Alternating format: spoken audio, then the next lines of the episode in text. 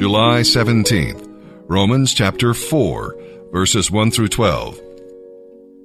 Abraham was, humanly speaking, the founder of our Jewish nation. What were his experiences concerning this question of being saved by faith? Was it because of his good deeds that God accepted him? If so, he would have had something to boast about. But from God's point of view, Abraham had no basis at all for pride. For the scriptures tell us, Abraham believed God, so God declared him to be righteous. When people work, their wages are not a gift. Workers earn what they receive. But people are declared righteous because of their faith, not because of their work. King David spoke of this, describing the happiness of an undeserving sinner who is declared to be righteous. Oh, what joy for those whose disobedience is forgiven, whose sins are put out of sight. Yes, what joy for those whose sin is no longer counted against them by the Lord. Now then, is this blessing only for the Jews, or is it for the Gentiles too? Well, what about Abraham? We've been saying he was declared righteous by God because of his faith. But how did his faith help him? Was he declared righteous only after he had been circumcised, or was it before he was circumcised? The answer is that God accepted him first, and then he was circumcised later. The circumcision ceremony was a sign that Abraham already had faith, and that God had already accepted him and declared him to be righteous, even before he was circumcised. So Abraham is the spiritual father of those who have faith but have not been circumcised. They are made right with God by faith. And Abraham is also the spiritual father of those who have been circumcised, but only if they have the same kind of faith Abraham had before he was circumcised. Good morning, everyone. This is Mark Matthews, Phase 3, with this morning's poetic inspirational message. The poem I'm going to share with you this morning is one of my favorites written actually a couple months ago, and um, it kind of carries a very good message for your day to day walk in life. It's called Irony of Eternity. There are a few scriptures attached to it.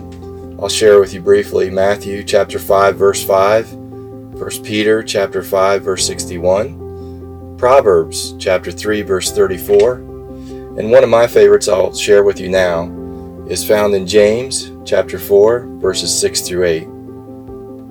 But he gives us more grace. That is why scripture says, God opposes the proud but gives grace to the humble. Submit yourselves then to God.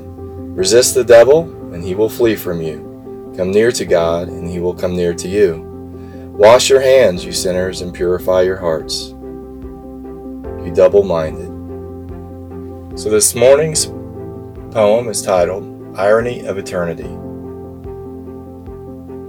Sturdy, strenuous, striking, and strong. Culture tells us their lives will be long voluptuously vain, with visions victorious, earthly traits so touted and glorious.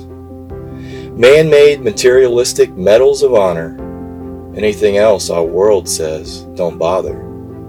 Cleverly calculated, covetous capers, these are all things of selfish takers. Eternally ecstatic and essentially gifted, these are inherited by givers unlisted. For humble hearts hold harmonious hymns, not tyrannical tirades or luxurious whims. Spirit speaks message in irony's line, found in God's sword from heaven in kind, says, Look at these verses from Trinity's table. They'll show you the way to eternal life stable. Chapter 5, verse 5, Matthew within, gives one first clue of heaven to win. Blessed are the meek, they inherit the earth, just as our Savior came at his birth. For he mocks proud mockers, but gives grace to the humble. Proverbs 3:34, then helps one not stumble. 1 Peter 5, verse 61, will tell more than this. And James 4:10 drives it home once again. You see, irony here is plainly sifted. Eternity goes to the humbly lifted. These are the souls not normally guessed, so develop some humble and wind up best. Thanks for listening, everyone, and may God bless you all.